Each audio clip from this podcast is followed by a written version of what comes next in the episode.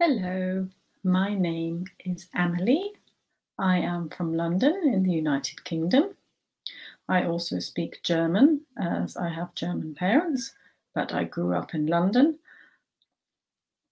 I have been a primary school teacher for over 12 years and working in education for 20 years. I have recently completed my TEFL and I've also done a CELTA. So I am able to teach both children and adults. As you can see, my classroom is set up with some posters, mainly for children. I also have flashcards to help with learning if needed.